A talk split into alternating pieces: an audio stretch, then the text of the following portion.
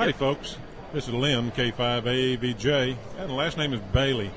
Uh, could be a cousin to, to Richard. It's definitely not a kissing cousin, though. And you're listening to Linux in the Ham Shack.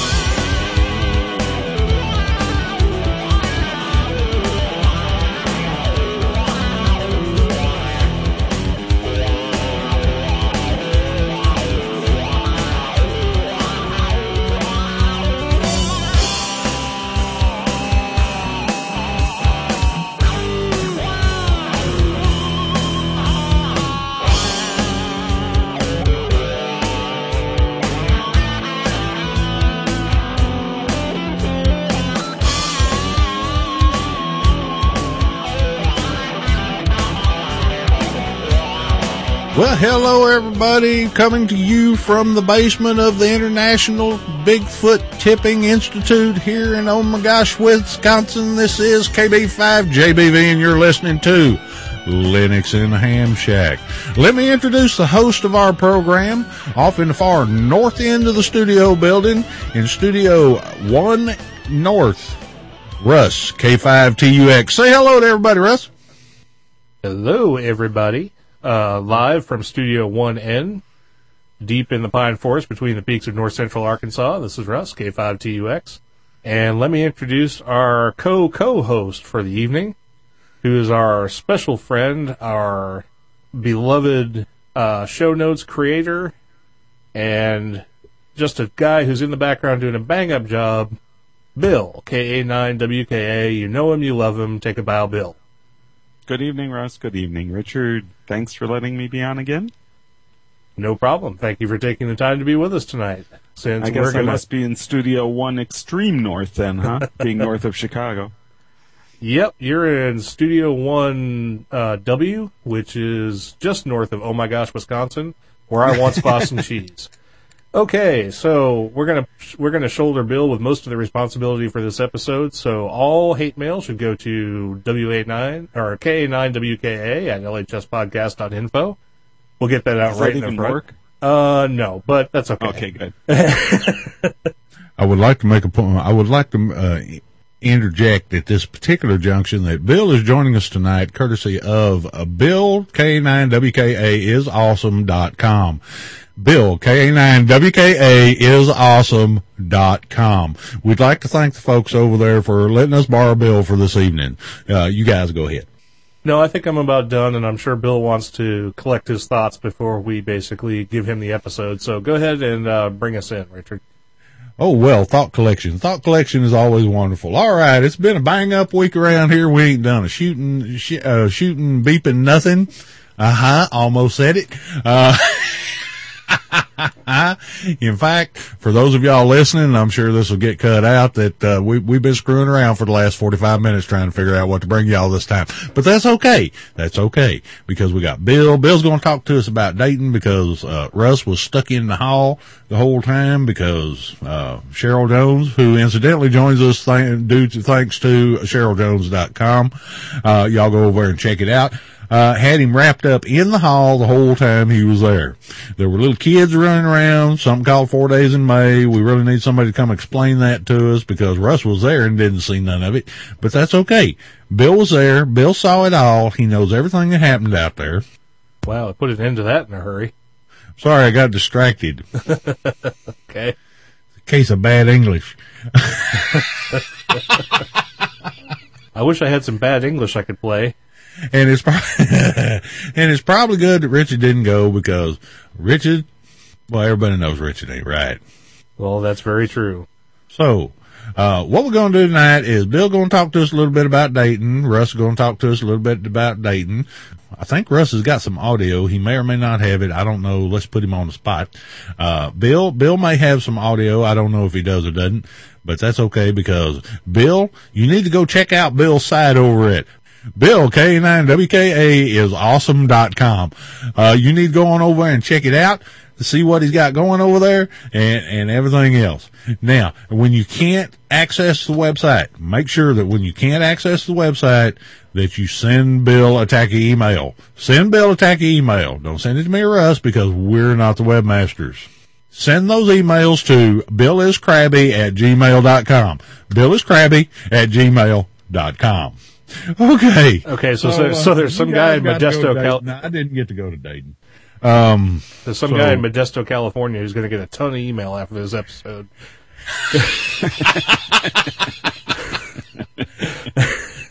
all right. So you two guys made it to Dayton. I didn't make it because I got family issues. Hell, I had family issues before we started. Who wants to start off? Who was there most often? Who was there longest? Who had the most fun? Well, I'm, I think I was there the longest, but I'm willing to bet that Bill had the most fun. Well, there you go. So what's up, Bill? How was Dayton?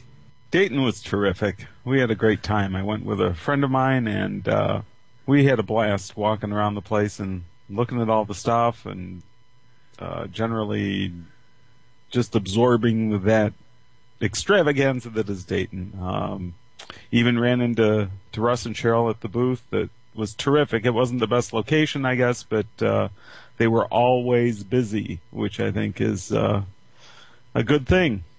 Um, otherwise, the the place was crowded. I heard uh, not long ago that they had something in excess of 19,000 people show up, which is, I believe, uh, a little higher attendance than they had over the last couple of years. So, uh, overall, a success, I guess, for all involved. Uh, that's because they heard we were going to be there. That bumped the attendance up about 20, 2,200 or so, I think. I'm sure that's I'm sure that's why. Yeah, I'm sure that it was too. And since we have no data one way or the other, then it is absolutely the truth, and you can't prove me wrong otherwise. That's right. Well, I did manage to get there and sit in the booth a lot, and we were really busy. And thanks to the guys at Ohio Linux Fest who brought about 100 Ubuntu CDs, we were able to give those out to folks who who stopped by the booth. And we told everybody about Linux. We told everybody about the podcast. We got lots of people interested. And even though we were tucked away in the corner, and if anybody here has been to the Hara Arena before, you know how complicated that building is. And if you haven't and decide to go sometime, just remember how complicated that building is. So how many times did you get lost, Bill? And, and first of all, how many times have you been to Dayton before? Was this your first time, or are you are you a veteran? Well, a not quite a novice, but uh, not quite a veteran either. This was my second tour. Uh, I was there two years ago, and uh, that was my first time. And yes, the Hara Arena is a maze. I suspect it's three or four buildings that they just tied together over the years, because a lot of it just doesn't make a whole lot of sense. But uh, that's part of the adventure, I guess. You're lost without one of the programs, and when we arrived uh, Friday afternoon, I was dismayed to discover that they had run out of programs and weren't going to have any for several hours. So we kind of took our lives in our hands and wandered around without any assistance from maps or anything like that. And uh, it was easy to get turned around and lost. Well, I only saw a little bit of the exhibition, like I said, our little corner of the world, so to speak. And uh, I didn't get lost too often. The the biggest thing was making sure to know exactly where the bathrooms were and exactly how to get to them. That way, you never had to worry about it. Uh, the only thing you had to worry about is the one that was closest to us also happened to be closest to the Yaesu booth, which always had at least 3,700 people around it. It, it was interesting trying to get through, you know, when necessary, when nature called, etc. But other than that, we had a good time. And since Yaesu serves liquor to get people to come over to their booth, um, that was probably kind of busy. No, they were trying to give away hats every now and then. They'd run out, and then another shipment would come in, and then there would be a mob of people lined up to get a free Yaesu hat. They, I have to say that they have one of the most um, complicated and sophisticated setups I've ever seen at any kind of a conference before.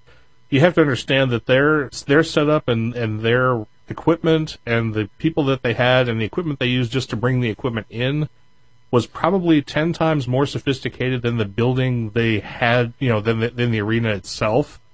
I mean, they had like scissor lifts and forklifts and their whole booth was about you know they they had about 10 or 12 booths i think and their everything was carpeted and it, it looked like they could have been you know an apple store but for Yaesu. Yes, it was quite the display. I uh, I remember from two years ago too. They had just as sophisticated a display as they did this year. Kenwood didn't do too bad either. Uh, they looked pretty impressive uh, with everything, and so did ICOM. I have to admit they they all did a fine job and and had lots of stuff to look at and play with and talk about. I'm not sure uh, if the if the folks that were manning all the booths were uh, all that ham radio savvy, but uh, they all did a, a fine job attracting spectators and interested parties in their new wares. I think they all had something new to display. Yeah, I know there was a lot of talk about the different equipment that was coming out that was sort of new to the ham radio community that everybody was a buzz about. Some in some cases, I think in Kenwood's case, there was a there was a radio that had come out that hadn't even been given a product ID yet that they were showing off. Uh, that's how new and cutting edge the, the things that they're they were bringing out were. I also want to say that there was one place I can't remember who, but they had brought like a hundred of their handy talkies, and were gone within like you know seconds of them being there. Was Uh, that that uh, Chinese outfit? I think right. They that had the affordable two meter handy talks, and I heard about it. I never saw them. Yeah, they were selling them for like you know eighty nine dollars or some you know ridiculous price for a handy talkie, and apparently they sold out like. Uh, you know, if it had been any faster, it would have created a small black hole inside the building. Uh, yeah, exactly. That was one of the big things folks came back here talking about was uh, this cheap handheld that they were cheap Chinese handheld they were selling up there. yeah, apparently it was uh, completely feature packed and could do everything you could imagine a two meter handheld could do. And they were selling it at such a cheap price that it wasn't even clear how they were able to manufacture it for what they were selling it for. And like I said, they just sold out instantaneously. And I, of course, I heard about it at the end of the show. So, you know, it didn't help me out any. When Russ had finally sold enough to sold enough stuff to be able to afford something, he he couldn't go get what he wanted. yeah, the company I think was Wouxun. I'm not sure how you pronounce it. W O U X O N. You do, and you'll get arrested. Yeah. Hey, Wouxun sounds good. Hey, inex- inexpensive Chinese labor. Everybody should have some. I'll put a link to that in the show notes. It's an interesting little radio. I'm I'm sorry I missed seeing it in person. Wouxun radios, two meter handhelds brought to you by cheapchineselabor.com. There you go. also see their sister site, toilinginthefields.tv. Toilinginthefields.tv. Uh, some of this is going to have to go. see, I keep, see, I keep breaking y'all's rhythm. Y'all get going good and I keep speaking up. Mm. okay, well, we've, uh, we've talked a little bit about Dayton and I actually had some audio that I recorded. I wasn't able to do any interviews or anything like that because we were just too busy, but I recorded some soliloquies while I had some free time. And I guess what I'll do is, since we're talking about Dayton, is I'll play those now, and hopefully they won't t- take too long. And when we come back, we'll uh, chat with Bill and Richard some more about Dayton. We'll do a little music, and then we'll move on to something else. So here's a little taste of Dayton from Dayton itself. Hello, and welcome to Linux in the Ham Shack, broadcasting live to tape from the Dayton Hamvention, May 14th, 2010. It's currently about 11:30 in the morning, and we finally got totally set up here. Things started a little tough yesterday when we showed up later than we thought we were going to be because of the one hour time difference we completely forgot about. We started to set up, and the folks from the convention came around to our booth and said, You guys are going to be ready in five minutes to leave, right? And we looked at our watches thinking we still had an hour to go, and of course, we only had a couple of minutes. So we threw everything under the booth table, took off for the evening, found out that we didn't have any power cords or any and or any of the other things we needed to set up with. So two trips to Walmart later, and we finally had all of our equipment, and we spent the first two hours of the Hamvention while wander, you know, while dealing with people wandering around and asking us questions, and all of that trying to actually get the booth set up. So we finally got that done, and everything seems to be working pretty well. I finally got the audio equipment ready to go. The new mixer seems to be working quite well, and interest in our booth has been pretty good so far.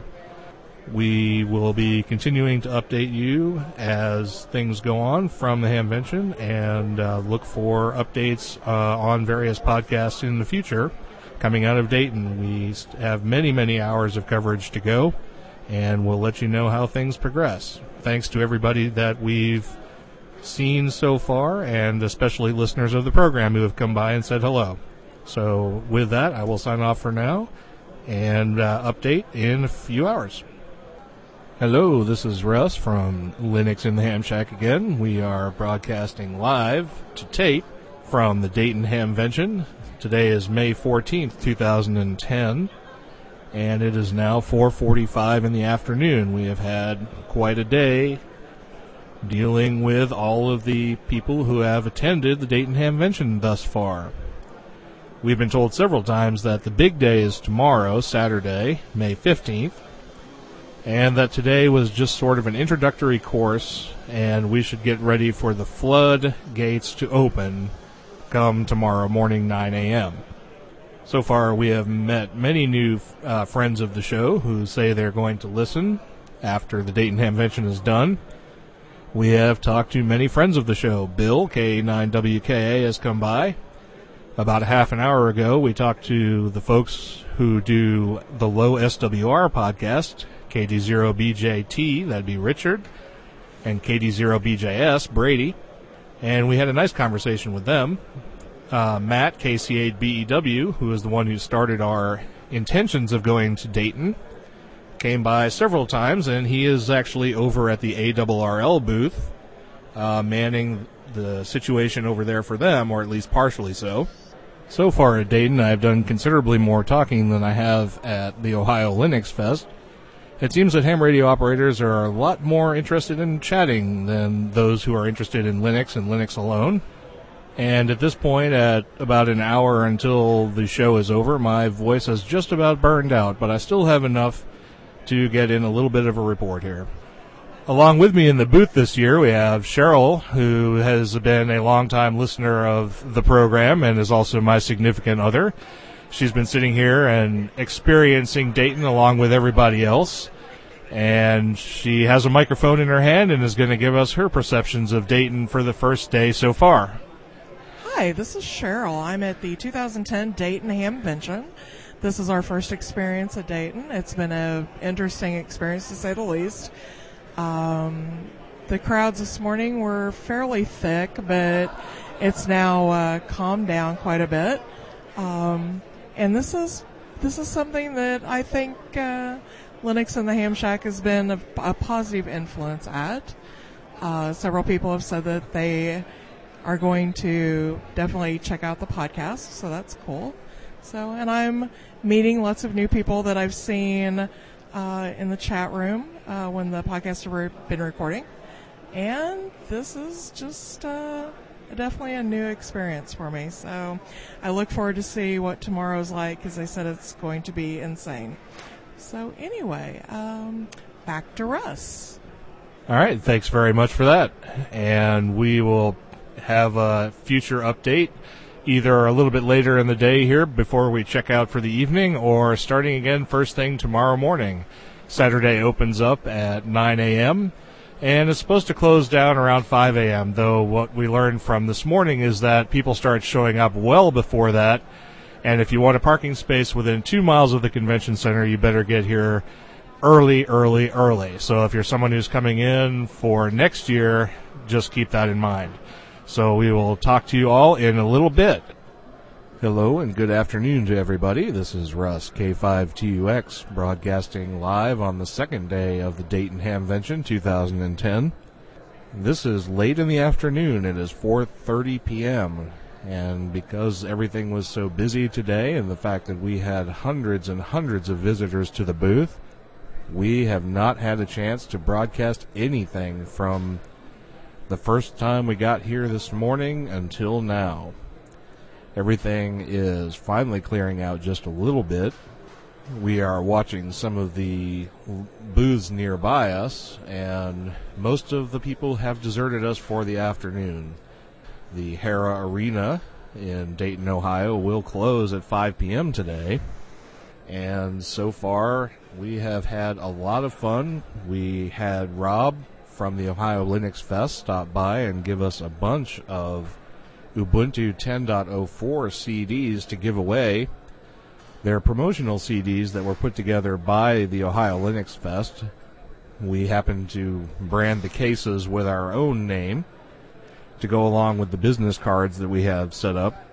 And we started out with about 500 business cards this uh, yesterday morning, and we are down to what looks like about 40. We have four hours of the show to go tomorrow, so I'm not sure that we're actually going to have enough of these CDs and enough of these business cards that we have left to go around, but we will stretch them as far as we possibly can. Most of the people who have stopped by have had a little bit of interest in Linux and maybe have used it a time or two. Most of them hadn't used it in years or more. We were able to get several people interested in the program. I would say at least a hundred, maybe more. We had several visitors who already listened to the podcast Many of the call signs that showed up were not people we recognized. Uh, we even had G3ZTB from Leeds in the United Kingdom come up, and we chatted with him both days, both yesterday and today, probably for 15 minutes each time. He's a very avid listener of the program, and we really appreciate. And we really appreciate having him come by and introducing himself and telling us all about how he uses Linux and his interest and his interest in the program.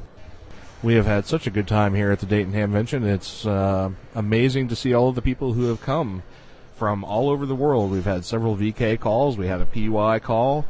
We had an I8 call that I re- that I remember from yesterday. So there isn't a point on the globe that someone hasn't shown up at the show from. Uh, they all have either come here strictly for this or they had something to do and were passing through Dayton on the way. That's what G3ZTB was doing. He had a, an appointment with some friends over in Boston and he decided to go to Boston from the United Kingdom by way of Ohio. My voice is a little bit shot today, so I may sound a little bit strange. Plus, of course, there's a little bit of ambient noise in the room tonight, but we are just about to close down the booth for the evening. We have four hours to go on Sunday from 9 to 1. And we are looking forward to closing out the show and uh, giving away the rest of our stuff and doing the promotion we've been doing. And I am sure we have garnered a lot more listeners to the program. And I hope that everybody who stopped by the booth recognizes that we really appreciate meeting and talking to everyone. And we hope everyone had a wonderful time here in Dayton. So I'm going to sign off for now.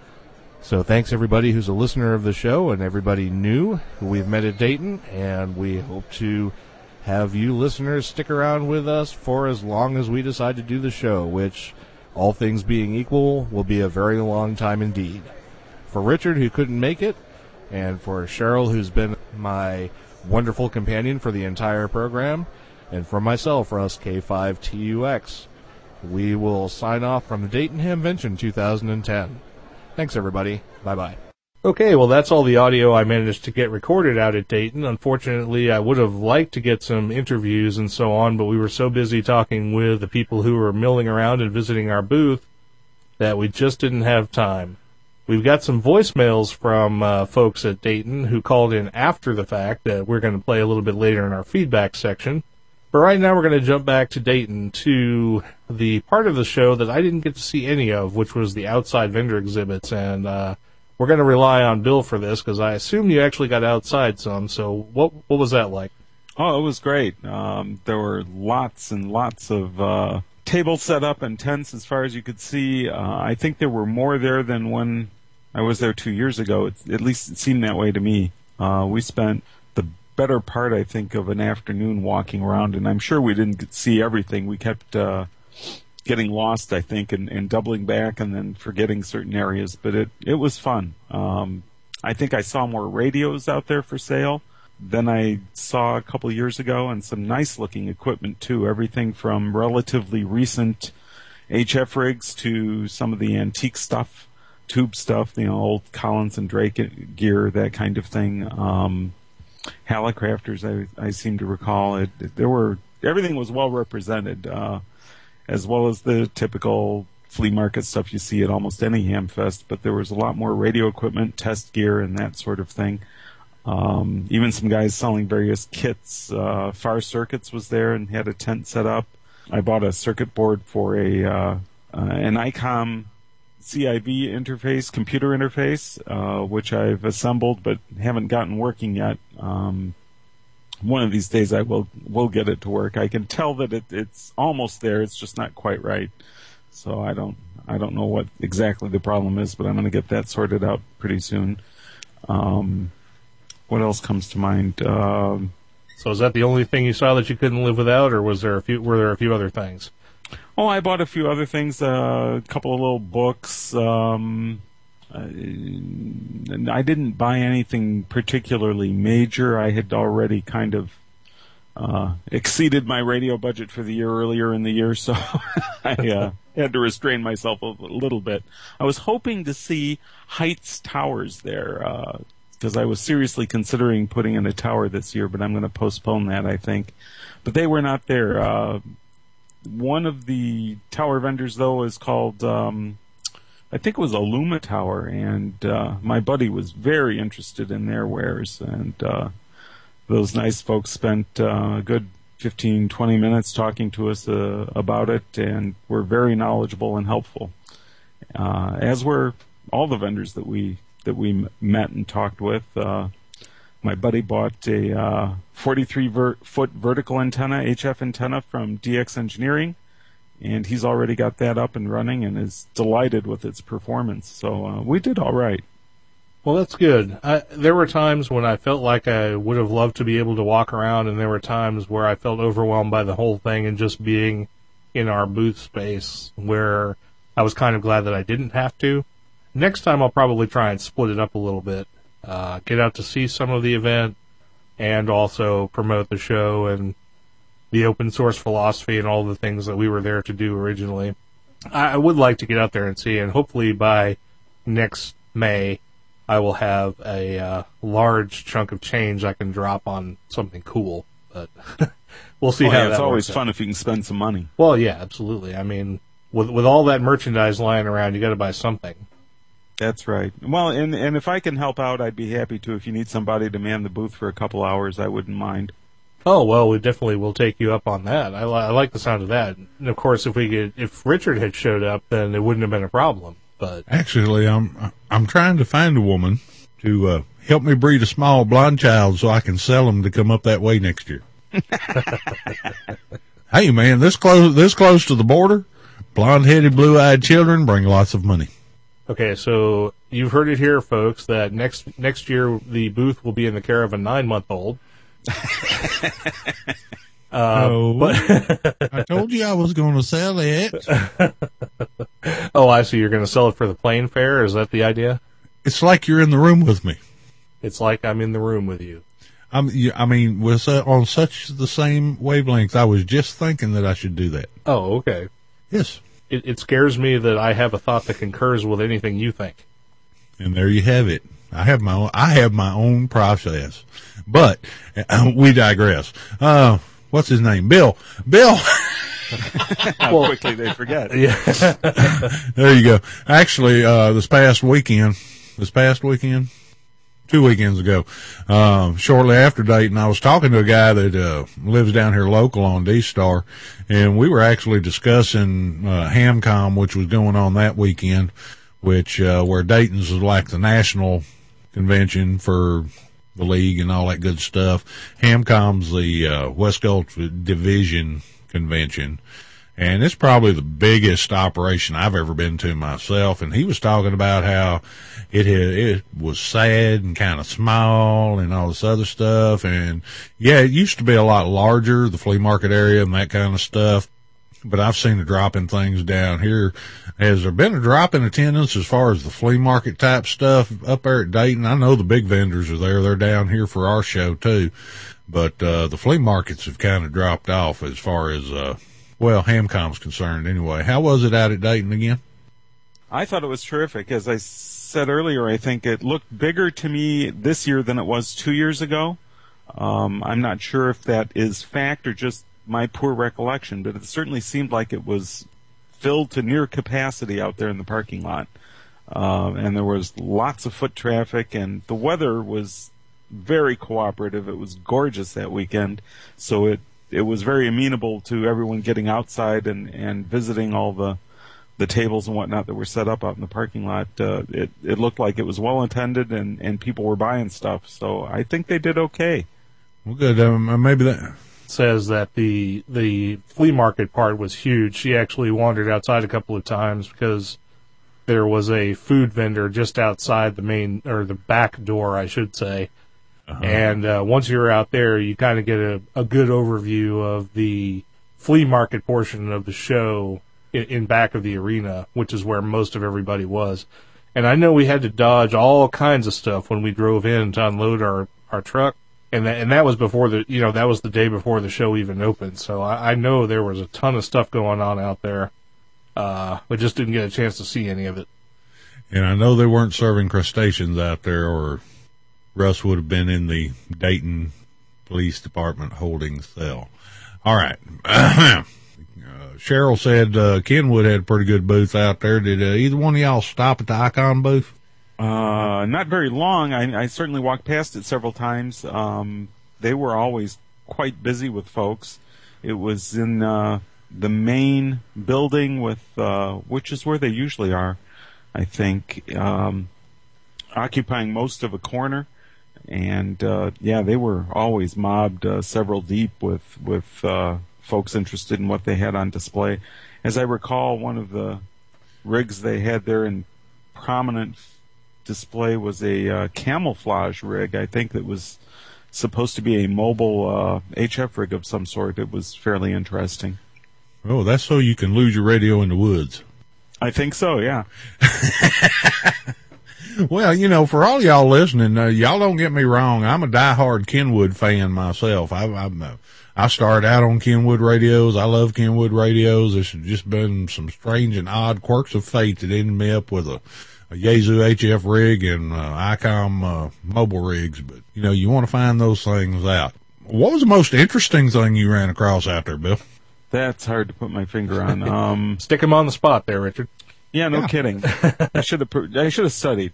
Uh, one of the things that always fascinated me were the uh, Begali Morse code keys. Uh, he's an Italian fella that's just a master machinist, and his Morse keys are works of art. Um, I always enjoyed looking at those and and not really even desiring one so much because my Morse skills are so poor, but I'd never be able to use one to its advantage. But they are just lovely to look at and, and see in, in person. Uh, I quite enjoyed that. Um, there is a tower company whose name is escaping me. I want to say it's something like Lumo or something like that. That's probably wrong. I'll look it up and, and get it right for the show notes. But uh, they had an enormous tower there uh, in the hall. Not, of course, standing up and, and extended, but uh, just laying there on, uh, on its side was quite impressive to see. The thing was enormous. So there, there, there was a little bit of everything uh, from uh, kits to fully assembled rigs to die for. Um, Elecraft was doing a good job. They were always busy. I liked uh, looking at their stuff. Those are the ones that, that, that come to mind first. Well, there you, there you go. Um, I mean, I imagine just about everybody that has anything to do with amateur radio in any way, shape, form, or fashion is out at Dayton, and that's probably why it takes a couple of days to see it all. Uh, you know, down here in Texas, we don't do things as big as we might want to assume. Well, Russ, did you ever get out of the booth long enough to, to find something that was the most exciting thing you ran across? No, unfortunately, I really didn't. I didn't get out to any of the exhibition at all. I, I walked by several things, but I never got a chance to even stop and look. Well, Russ was busy networking. He's a social butterfly. That's right. I'm something like that. I'm very Kafka-esque. Or, and somehow I think that if uh, someone psychoanalyzes the comment I just made, they're going to think really bad things about me. But I have no. I didn't get a chance to look at anything. I really didn't. Psycho. Psycho is an active word here at Linux in the Ham Shack. Uh, yes, Psycho brought to you by www.psycho.info. www.psycho.info. Uh, psychoanalysis, psycho whatever, and stuff. And a little Norman Bates. Oh, I see. uh, the slave labor in the chat room says that uh, you had her chained to a post behind the table. Let me, let me see if I got all this. Chained to a post behind the table, and you were charging people a dollar to flog her. Is that correct? He charged me two dollars. Ah. That's because we had to watch your stuff while you were out at the exhibition. It helps to have friends in high places. Yeah. Well, see, that's interesting. That's something I, I wanted to ask about too. Uh, what kind of, um, Cheryl says y'all were really busy at the booth. What was going on at the booth? I mean, uh, more than what you've already, uh, already Well, I know you had several fans stop by and say hello, and you also had folks that uh, never heard of us before stop by and ask what it was all about. So even though the location could have been better, I think you were doing all right. Yeah, we did we did really well actually. We, it was pretty much nonstop traffic. I mean, whenever when there was a lull, it was never more than a minute or two, and we always had someone to talk about. And w- you know, back in the audio f- that we played a little while ago, you can hear that I pretty much had no voice by the end of it because we just did nothing but talk about Linux and open source and give out those CDs from OLF and just promote the heck out of everything. And I know by by the time Sunday night and Monday morning rolled around, I didn't want to do any more talking, and that, that's pretty much all we did. But we did a lot of it. Wow. Now, see, y'all gonna make me all misty and stuff. Okay, one one thing I want to do is probably wrap this up and take a break. We will play some music, and on the other side, we do have a little bit more of Dayton we want to get to. Uh, the first is we have a voicemail from a visitor to our booth that we want to play and address because he has a very good question, and we want to let everybody know the answer to that question. We want to thank everybody who stopped by the Dayton Hamvention and stopped by our booth. Uh, you all made it worth it and thank everybody again for the donations that we received that got us there. I mean, that was the most important thing. All of our listeners were really helpful and what's the word I'm looking for? Really charitable. Thank you for sending us out to Dayton and letting us have a good time and promote the show and all that. And uh, everybody who gave us money was up on our banner. There are some uh, pictures of the booth floating around on Flickr and Facebook and various other places. So if you search for us, you'll find them and maybe you'll see your name out there. But we're going to take a little musical break and, uh, I, I, he- I heard Bill's mic pop like he might want to say something.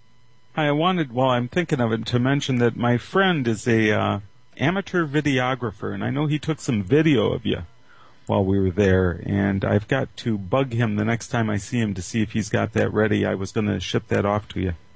Okay, that would be great. If you can find out where that is or have him send it to me and we'll get it posted somewhere so people can look at it, that would be a wonderful thing. I don't remember being videotaped at any point, but uh, like I said, there was a lot going on, so I don't really remember half of what was happening anyway. Kind of depends on whether Dayton's in a dry or wet county.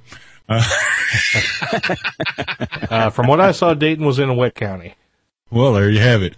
But anyway, we're going to take a little break here, and when we come back, we've got a voicemail to do from Dayton, and we are going to have our Dayton drawing. I know it's a little later than we said it was going to be, but we're going to give away a couple of Linux in the Ham Shack hats, a couple of Linux in the Ham Shack t-shirts, and the grand prize of an Alinco DJ175T 2 meter handy talkie.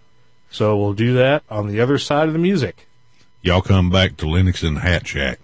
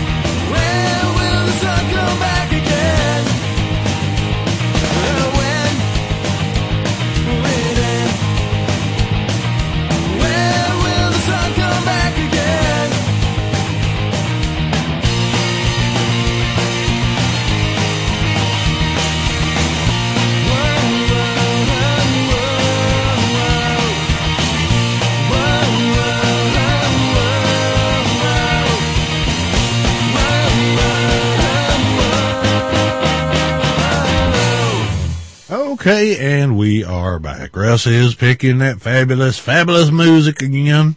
I don't know where he gets it all, but uh, at least I don't have to pick it. So, what we got now, Russ? We'd be listening to the blues if you picked it. Not necessarily. Or I could do some of that throat singing thing like they were doing on uh, Big Bang Theory the other night. All right. Thro- hey, throat singing's kind of cool if you if you're doing it right. Can you do it wrong? I don't know because I I, mean, I don't know enough about it. I guess. Sounded like a rat that had, sounded like a rat that had found himself locked up in the X-Lax factory overnight. I, I hope everybody realizes that Whoa, whoa, whoa, boy! Bill just disparaged every throat singer in the universe. So Send all the hate mail to me. That's K right. nine WK at LHS podcast. you you heard it here first. Well, I've got a voicemail. I've got a voicemail. You know, trying to keep our train from derailing just yet. I'm just Um, wondering if you got a shot for that. Yeah. I've got a voicemail from a visitor to our booth at the Dayton Hamvention, and I'm going to play it right now, and then we're going to talk about it. So here it is. Hi, the name is Hal Mandry, and uh, the Dayton uh, Hamvention, I picked up a uh, uh, Ubuntu, I guess is how you pronounce it, disc that uh, gentleman had there, and um, I'm I'm new, totally new to Linux, but I'm wanting to play with it. I'd like to know how to install that to a flash drive, like thumb drive. Uh, played around with it a little bit. I, I don't seem to be able to figure it out here. So thanks a lot. Bye bye. I'm going to go through the quick and dirty way of installing on a, an, uh, a USB thumb drive from a Linux machine because he had the he had the CD that we gave him of Ubuntu 10.04. So we're going to do it the easy way. Here's the easy way. Gentleman's name was Hal, by the way. So Hal, here's the easy way. You put in that live CD and you start it up in live CD mode, in the try it mode. When it boots up, you stick your thumb drive in the USB port on your computer. When you do that, you start, you know, you log in, which I believe it does automatically in the in the trial mode, but you get logged in and in your taskbar up at the top, you click on system and you go down to administration and you select startup disk creator. When the startup disk creator comes up, it will show your disk to use as your USB thumb drive and you'll have um, a source disk image or CD. So you'll have to click the other button and you'll have to select your CD-ROM drive, which will probably be listed as slash dev slash SR1, more than likely. It might be slash dev slash SCD0 or slash dev slash SR0, but more than likely it's going to be the only one you see. You then go ahead and click on erase disk under disks to use. That will erase your thumb drive and make it suitable for booting up once you get this thing installed. And then down at the bottom right, you click on make startup disk. If I remember right, on a typical USB thumb drive takes less than five minutes to copy all the files and set up the bootloader and all that kind of stuff. And then you just plug your, your disk in, your USB thumb drive, reboot your computer, and it should boot. Now, you may have to tweak your BIOS a little bit if it's a slightly older computer to tell it that you want USB drives to be able to boot the system. And you may have to tweak your hard disk settings to put your thumb drive above your, you know, internal hard drive in priority. But once you do that, it should boot off the thumb drive and should run just normally. And that that's like the easiest way to do it from that demo CD that you received at the Dayton Hamvention.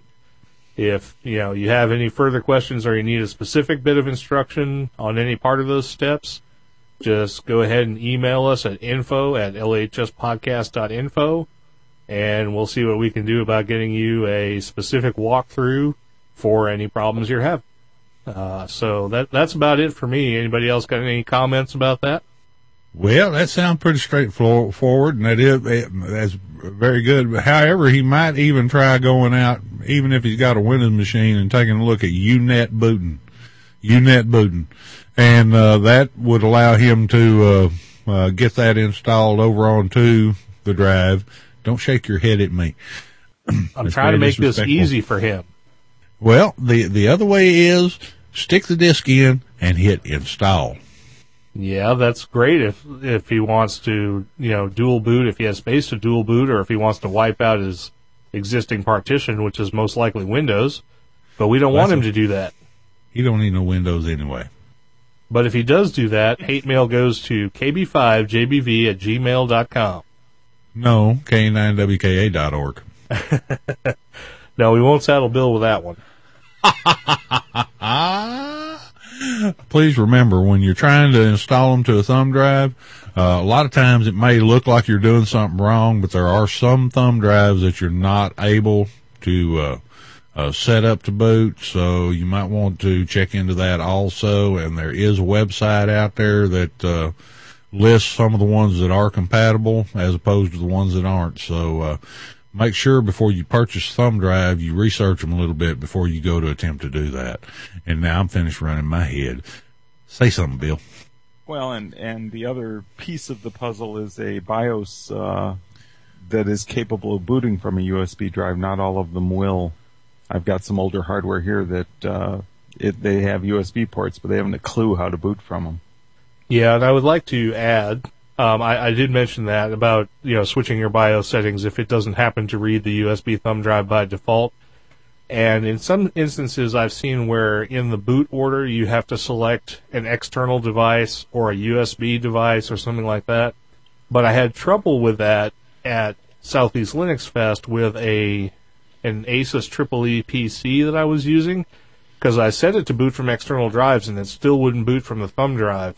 So I Oh, mine will, but you have to bang on the escape key as the splash screen first starts when you power it on, or it won't look for it. Now, see, I had to go one step further than that. I had to change two things in the BIOS. One was to allow for external boot devices, which actually didn't matter because the Asus AAA PCs that I've got have an external device built in. They have an SD card slot. And when you say external device, that's what it thinks. However, if you have a USB drive installed on the thing, it shows up in the BIOS as a hard drive. So what you have to do is go into the, the hard drive boot order and put the USB hard drive first Okay. so that it sees that first and tries to boot from it first before it goes to the internal hard drive. So you may have to tweak around with your BIOS a little bit, but you, it can be made to work. And like I said, Hal, if you have a specific issue, just go ahead and email us and we will try and work through it for you. But otherwise, it's a pretty straightforward thing to install on a thumb drive these days. I mean, it's particularly with netbooks and smaller devices, that's one of the ways that booting is usually done these days because computers typically don't have CD-ROM drives or DVD-ROM drives. Well, I was also looking uh, while y'all were talking a while ago. There's uh, quite a few websites out there that uh, concern that are concerned with the issue of uh, making bootable thumb drives, and that's what we're boiling down to here. Is uh, uh, getting getting that Linux on there and getting it to boot. So uh, you may want to try some of these. Uh, I guess you were handing out Ubuntu out there. Is that what you were handing out? We were handing out Ubuntu 10.04, the Lucid Lynx version, the very latest Ubuntu. Yep. Uh, just the desktop version. And I think it was the i386 version. I'm pretty sure it was. Yeah, and that that's the whole deal. In fact, over at Ubuntu, there's a there's a page that uh, gives some instructions and guidelines. But once again, I, I want to make sure I warn you, and I've run into this myself because I've tried a couple of times to move some versions over to uh, a thumb drive and make it bootable. Uh, you need to make sure that you have one that can be made uh, to boot because some of them won't. Uh, doggone, I don't even know what these are around here. They're they're the inex- inexpensive ones. However, if you uh, go look in the uh, community documentation over at Ubuntu, and that's a good place to start since you're using that distro, and uh, they have a pretty extensive little install tutorial with links off to other places and stuff like that. It may give you all the information you need to get it onto that thumb drive and get it working. All right. Well, I think that about wraps that up um, several times over. I believe that dead horse is pulverized. Def- definitely could get it through a meat grinder easy now. Okay, so the last thing we're going to do about the Dayton Hamvention is do our little raffle drawing that should have been done several weeks ago, but it's going to be done right now on the air. And Raffles uh, with ridges. that's right. Raffles have ridges There you and go. And they have badgers.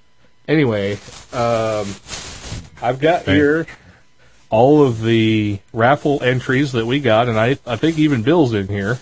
So cross your fingers, Bill, because uh, you could win a radio. so we're going to start off with the caps. We got two caps to give away. So I'm going to reach in here and I'm shuffling around in the bag. You can probably hear it a little bit. I'm sure it's breaking the uh, the squelch, so to speak, on my noise gate. I can That was see just it. a good Foley effect. oh, I'm that good. Yeah. I can okay. see it. You can see it. Yeah. Okay, so here we go. Here's uh, hopefully these all have call signs on them. I think we uh, weeded out the ones that didn't qualify.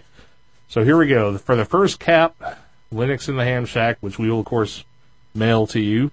We have uh, the call sign looks like oh boy, this is one of those ones where I don't know. It looks like Kilo Charlie Nine Oscar Lima India KC Nine OLI. So congratulations, KC9 OLI. Assuming that's what that really is. you just won a cap. So for the second one, let me go ahead and shake this up real good here. All right. Our, our next winner is KB5JBV. KB5JBV. I suppose I should have thrown an entry in just for you since you couldn't make it, but you, you had to be there. no, I, I work for the work for the show. You work for the show? Oh, that's right. You can't you can't work for the show. Okay, so the second hat goes to Whiskey Eight, Papa Juliet Whiskey. That's Paul W eight PJW. So congratulations, Paul, on winning a cap, and thank you for visiting us at the Dayton Hamvention. I don't know if we talked to you or anything, but you certainly entered the contest. So, okay, we got a T-shirt next. So let me go ahead and sh- dig down in here and kind of shuffle around and see what we got next. Okay, first T-shirt goes to K9LNX. Yeah, I wonder if they're a Linux user. Kilo 9, Lima, November X-Ray. Uh, don't have a name on here, but I've got an email address. Of course, I'll look that up later. But anyway, congratulations, K9LNX. And hopefully you're now a listener to the show since you stopped by the booth. Um, okay, we got one more, one more T-shirt to give away. Then we've got the grand prize. Dig down in here, try and make this fair. Chris has really come a long way over the last two years. He's lost all his bashful. All my bashful. Yeah. Okay. Well, here's the second T-shirt. Goes to Whiskey Delta Eight Echo WD8E. E. So congratulations to you, and thank you for stopping by the booth at the Dayton Hamvention. And maybe we'll get to see you next year if we didn't happen to get a chance to talk to you this year. Okay, I'm going to shake this bag up really good because this is for the big one. This is for the radio. Want to make sure that everybody gets a chance at this. So the grand prize for this drawing was an Alinco DJ175T, which is a full 5 watt, 2 meter handy talkie. Damn. Sorry, Richard. See what you miss when you don't show up? Damn. Okay, and hopefully we won't pick Bill on this because everyone will think it a rigged, but let's see. Sorry, Bill. No problem. I would think it was rigged too if I won. then I'll tell a story. Okay, let's see what we got here. Okay, the winner is November 4, Kilo Mike Charlie, N4KMC. So congratulations on winning the radio, the DJ175T from Alinco. And thank you for stopping by the booth at the Dayton Hamvention and entering our drawing. And thanks to everybody who participated. Those are our winners. So we'll be sending out prizes shortly to everybody who won. Thanks again. Now, see, it's funny Bill should say that because when I was exiting office at the Ham Association in Mesquite the night we had the election and stuff, uh, yeah, I couldn't run again because, uh, we only allowed two terms and the election was over and at the very end of the evening we had, uh, drawing on a raffle that had been going on for eight months because every time I tried to start a raffle around there, they, they decided that they wanted to, uh, try and spread out some four or five hundred dollar thing over a 50 member club, which, uh, needless to say, makes ticket sales sluggish. And I'll be doggone if I didn't win because there were 20, t- there were 20 tickets left and I, I was tired of waiting on it and I wanted it to be done before I left office permanently. So I bought the last 20 tickets and I'll be doggone if I didn't win. That's how I got my first D-Star radio. Believe it or not. So there you go. All right. Unfortunately, we couldn't afford anything like a D Star radio to give away, but you know, a two meter handy talkie is nothing to sneeze at, I guess. Actually, to tell you the truth, a handy talkie is nothing to sneeze at. In fact, uh, you guys, y'all go on over to rfpodcast.info and check out episode number 25. Okay. So, uh, I had to get that in. It'll probably be Badger, Badger, Badger, Badger, Badger, Badger, Badger when it comes out, but that's okay. If you want to hear the real deal, check out the streaming. I'm sure it's somewhere, somehow, somehow. Yeehaw. I think this Badger thing is really going to take off, and the best part about it is I can use it for anything you say. It doesn't have to be, you know, swear. I can just say, you know, I don't like what he's talking about, and your whole your whole spiel is just going to be Badger, Badger, Badger, Badger, Badger. Sad part is he already cuts out my dramatic pauses. Okay. Well, yeah, I kind of have to though because the show would be about thirty minutes longer if I didn't. I'll fix y'all here. I'm gonna even I'm gonna even bleep out stuff that you don't say. I'm gonna put Badger in those dramatic pauses like you're just cussing at me. Badger. could be worse. I could be talking about beavers and squirrel covers and everything else, y'all. And that'll be Badger, Badger, Badger, Badger. Okay, well, I had I had big plans for this episode, like we were going to talk about the Southeast Linux Fest. But here's what we're going to do: we've got some more voicemails, and we've got some more feedback that we need to get to to try and get this out of the way. So we're going to do that, and then what's going to happen is next episode we're going to ro- we're going to roll Southeast Linux Fest and Field Day into an episode. So we're going to talk about that next time. So right now we're going to take another break because for some reason we are just going on and on and on. Hear that southern accent there, Richard? I told you you've been spending too much time in the South. Yeah, I'm doing it deliberately just so you can think I'm becoming a southern boy or something. Now you just have to master the phrase, all y'all.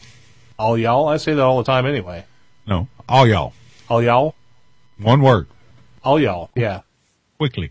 Like, uh, like. Jeff Foxworthy says, y'all to? Oh, don't even start on him. He ain't even really from the South. He's from frickin' Chicago. He's from Georgia. Chicago. Well, whatever. Badger. Anyway, uh, Richard's going to take us into another musical break. We're going to come back and do some feedback.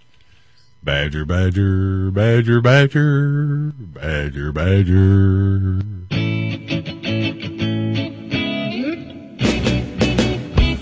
They should have fought that fight till they got it right. Cold blood in the night. They should have fought that fight till they got it right. Cold blood in the night. They should have fought that fight till they got it right. Cold blood in the night. They should have fought that fight till they got it right. Cold blood in the night.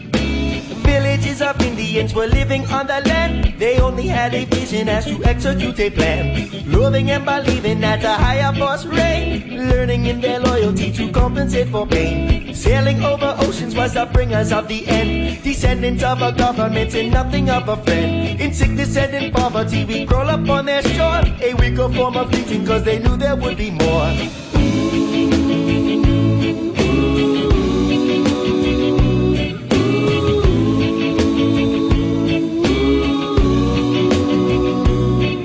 And the sad soon laugh as the bad things pass. We light the fire, we smoke and we burn. Cause even heaven won't help when a bad man yelp on a purse. They think by whipping he'll learn. Even you would have love, this cantankerous drug. It puts a felony flow to your charm. Cause power and greed are a hateful obscene, and it's you who's got to sound the alarm.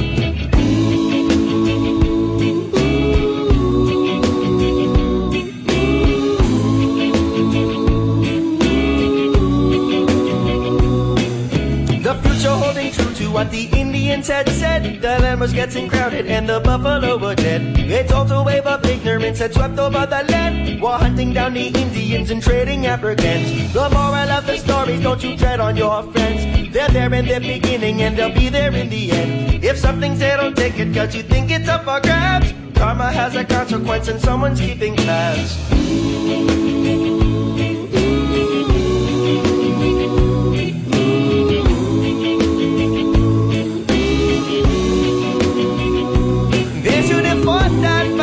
They got it right. Cold blood in the night. They should fought that fight till they got it right. Cold blood in the night. They should fought that fight till they got it right. Cold blood in the night. They should fought that fight till they got it right. Cold blood in the night. Right, right.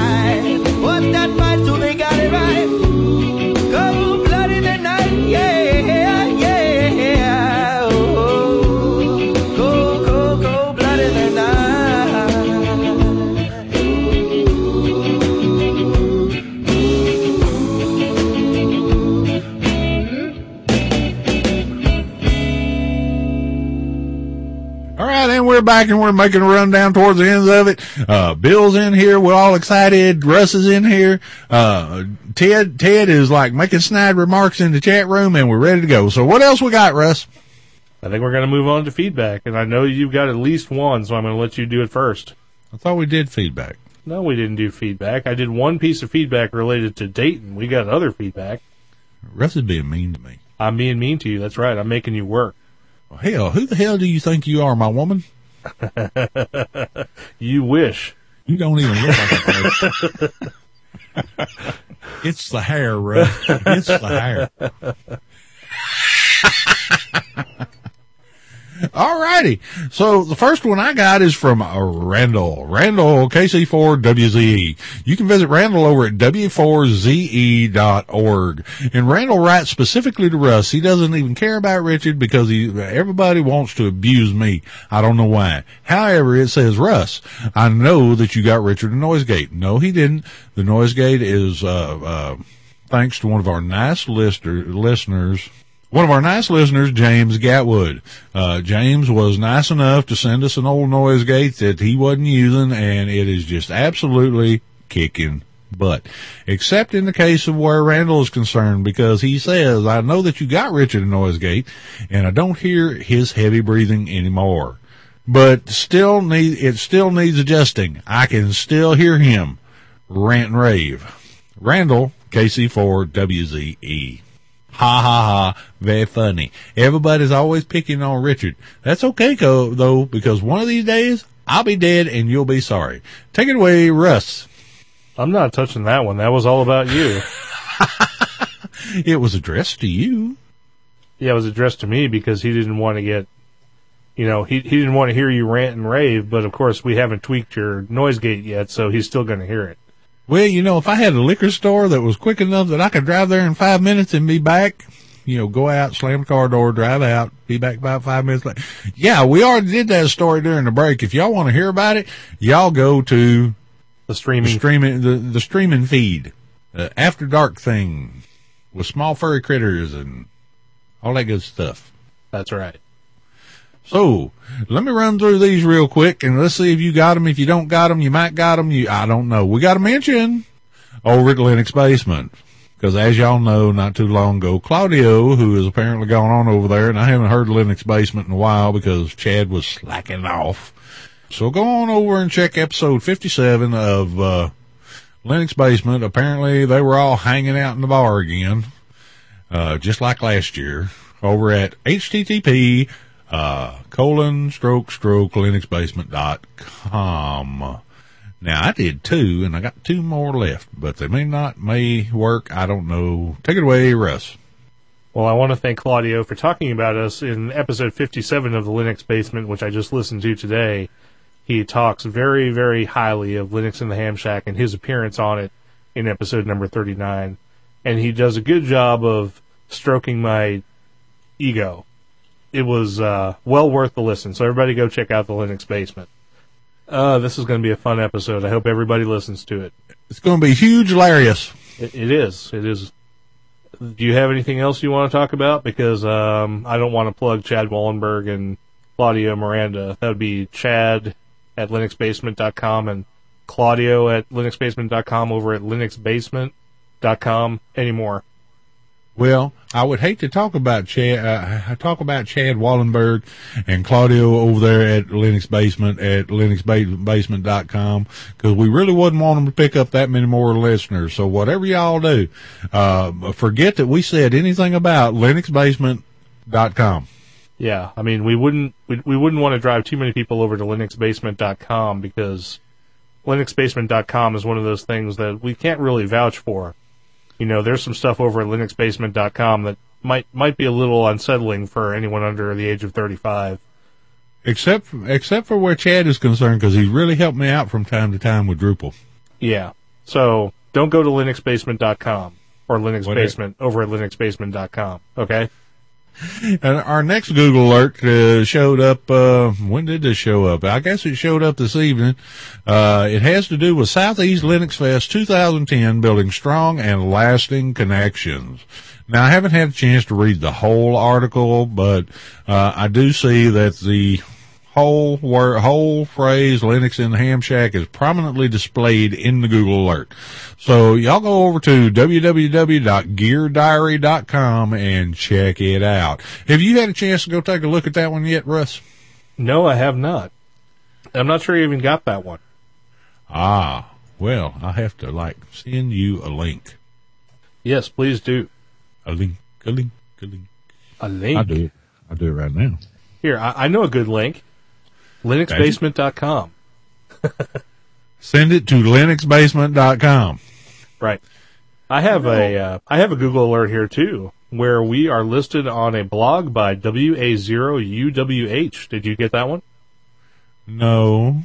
No, you didn't get that. Well, he's he's linked to us on his blog, and we are going to link back to him uh, as soon as I get around to it, which will be very soon, I assure you. And that blog is at wa0uwh.blogspot.com.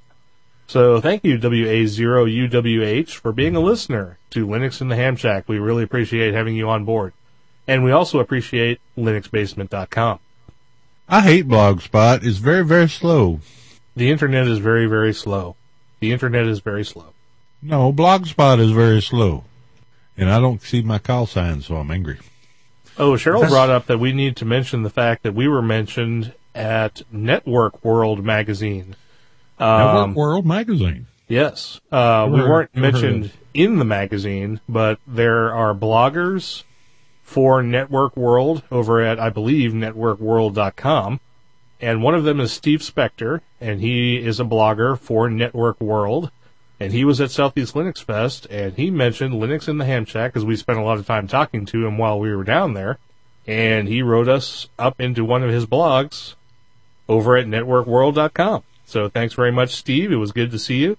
Oh, and Steve is uh, part of the Xen project, XEN, the Linux kernel-based um, virtual machine technology, Xen. So he was talking a lot about that and promoting it at Southeast Linux Fest. So Not to be confused with Z-E-N, Zen, uh, which make, means you have to share your head, shave your head off and put on a sheet. right, and wear a kilt. Kilts and batters. Yes. Um, I have this one that I can do real quick, unless you've got one. Um, not sure. I'm flipping back and forth. Wait a minute. I got that big long one Yeah, let me do this one first. that I'm embarrassed about. Go ahead. Uh, this one's from uh, Don WS4E yet again.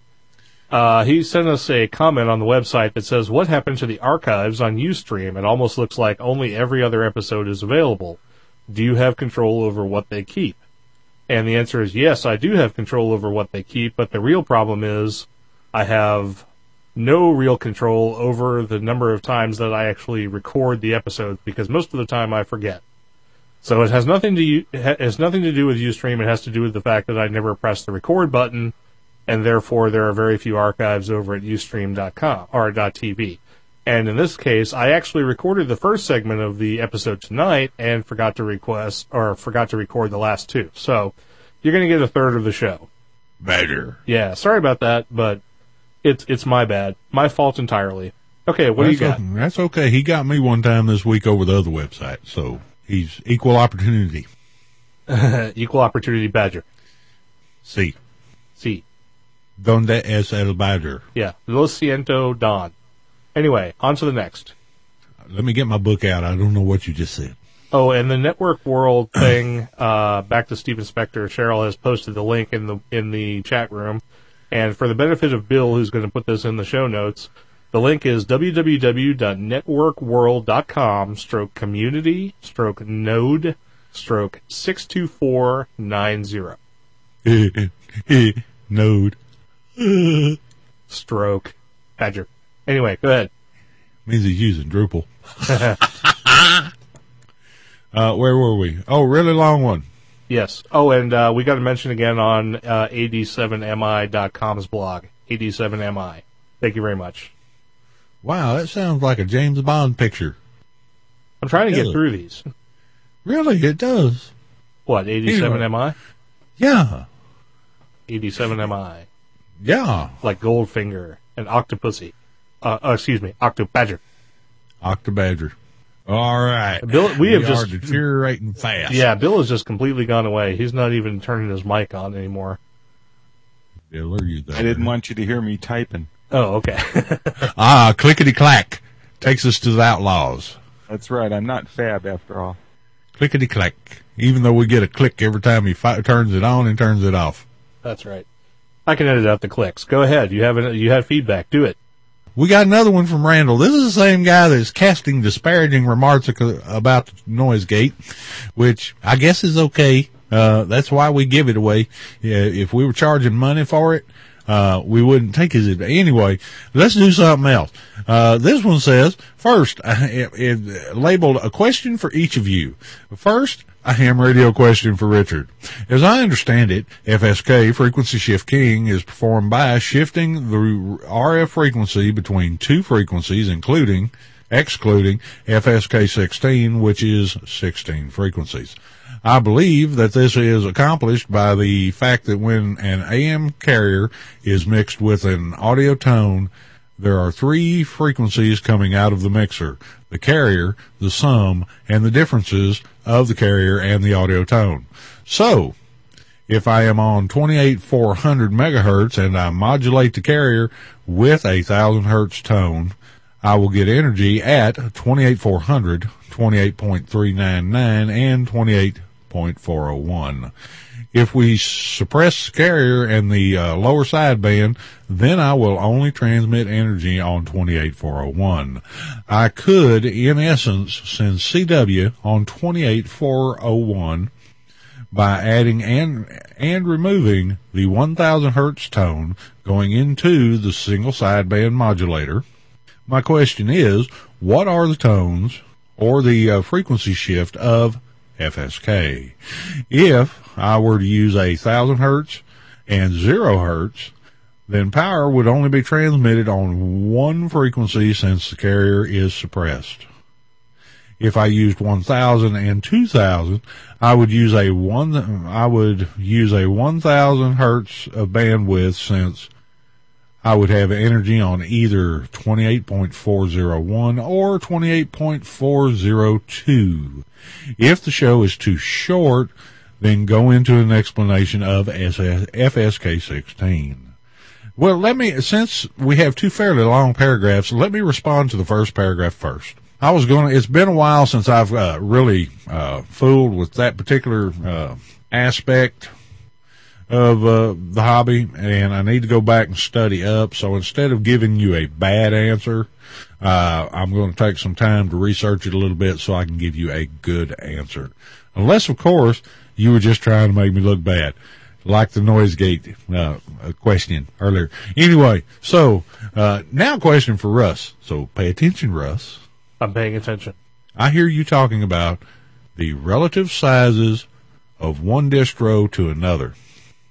And it sounds like you are taking about bo- talking about both core memory as well as DASD. Now, I guess that if every possible device driver were statically linked into the kernel, then it could get quite large, but I was under the impression that device drivers were dynamically loaded as needed. I am not new to Linux. I loaded my first Linux about 20 years ago when it would run on a 286 because most people didn't have a 386. I had to uh, buy a, squ- a SCSI card and drive so I could load it because most computers didn't have CD drives. And if they did, you needed to load operating system drivers to read from them. If you would explain what makes distros different and help me understand how to choose one. I would like something that is not too different from MS, MS Windows since that is where I spend my days, but I would like to like a full featured GUI environment. I would like to play with some server functions like setting up a web server, DNS server, a router, a firewall, a DC, DHCP server, email server, etc. So, do I get Mint for its GUI or Slackware for its server? Or just get any of them and install what I need? Thank you for your efforts, both for these questions and the obvious effort you put in into the podcast. KC4WZE. P.S. I also had a five call, KA5SKE, when I was a novice, but had to get a four call when I moved to Atlanta.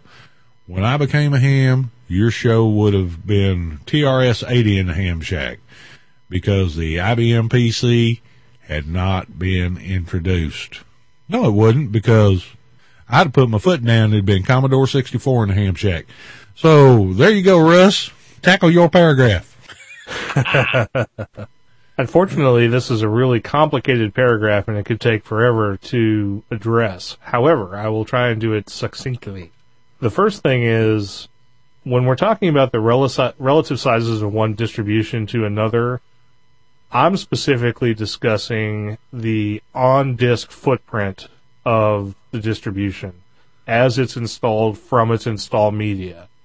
You can make any distribution as large or as small in on disk footprint and memory footprint as you want by tweaking it to your heart's desire.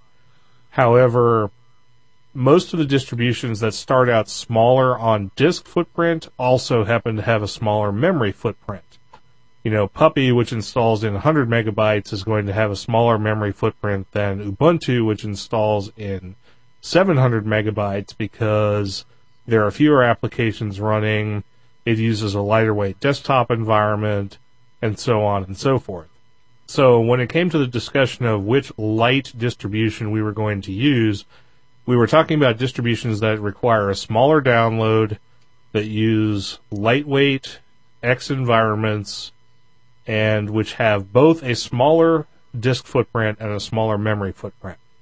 So hopefully that addresses that question. And then as far as the kernel is concerned, yes, most kernels come by default these days broken down into modules which can be loaded dynamically into the running kernel. However, you don't have to have a kernel that works that way. You can use the kernel building tools to build a monolithic kernel which only has the drivers you want in it or has statically linked every driver in the system. So you can have a kernel that is gigantic, you can have a monolithic kernel that's tiny, or you can have a kernel that's moderately sized wherein you can link modules on the fly whenever you need them. And all of that just depends on how you set your system up most of the installations by default, like Ubuntu and Mint and Fedora and so on and so forth, which use some variant of the 2.6 Linux kernel, all do it modular. They include a subset of well-known drivers that are likely to load any kind of disk device, memory device, basic peripherals, and so on that you might have in your system but you may have to enable other devices on your own, or you may have to build external kernel modules to get some piece of hardware working or something else. Or you can eliminate the dynamic part of that entirely by statically linking all of the kernel modules that you know are necessary to run your system And then you can get rid of all the rest of the modules and you can have a very streamlined kernel that doesn't require any dynamic linking whatsoever. That usually makes for a faster system. It also requires a lot of work. So it's just how you want to do it. So what makes distros different? By and large, it's the package manager that makes a distro different. First of all, whether the distribution has a package manager at all, which most of them do, but some distributions like Slackware and Gentoo suggest that you build most of your modules and your applications from source, whereas other distributions like Debian and Ubuntu uh, and Red Hat and OpenSUSE have well-defined package managers that allow you to install everything in binary format without having to compile stuff. There are package managers for Gentoo and Slackware, and you can build stuff from source on Fedora, OpenSUSE, and Debian as well. So again, it's freedom of choice and what you want to do. So to answer your question, how do you want to set up a system? Well, basically, the whole idea is freedom. Freedom as in your choice to do whatever you want. And in most cases, also freedom from cost. So if you want to take Ubuntu, there's a server version of that.